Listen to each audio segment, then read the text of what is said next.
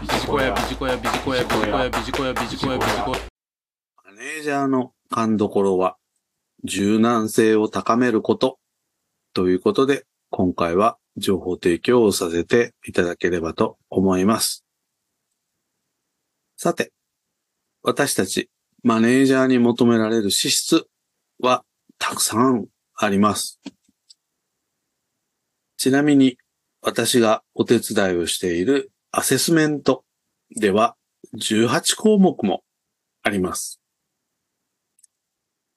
その中でもマネージャーとしてサステナビリティ、組織の持続成長可能性を高めていく資質はズバリ今回のテーマである柔軟性です。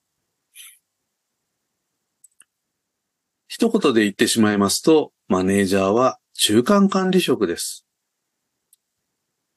上司からの指示は刻々と変わり、またメンバーからの期待も刻々と変わります。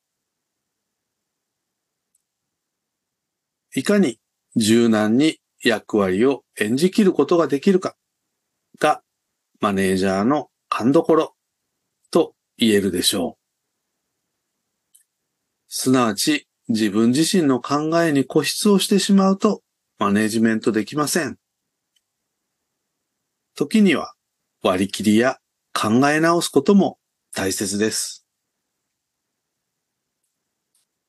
今回はマネージャーとして柔軟性を高める3つのポイントということでご案内をしてまいります。まず1つ目。視座を上げることです。低い視座、すなわち狭い視野では理不尽に思えたことも視座を上げれば視野が広がります。結果としてより高い視点、すなわち統合視点で物が見れることになり、これまでは理不尽に思えたことも理不尽でなる可能性が高くなります。二つ目。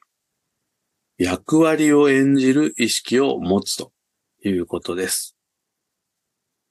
マネージャーには期待をされる役割が多々ありますけれども、そうしたマネージャーになりきる。すなわち割り切るということです。最後に三つ目。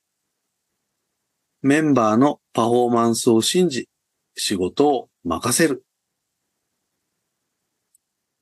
大切なのは、すべて自分でやるという考えにとらわれないことです。最後にまとめになりますけれども、このマネージャーとしての意識の切り替えができるかどうかが柔軟性が高まるかどうかのポイントと言っても良いでしょう。案ずるより有無がやしとも言われます。試行錯誤しながらチャレンジしてみましょう。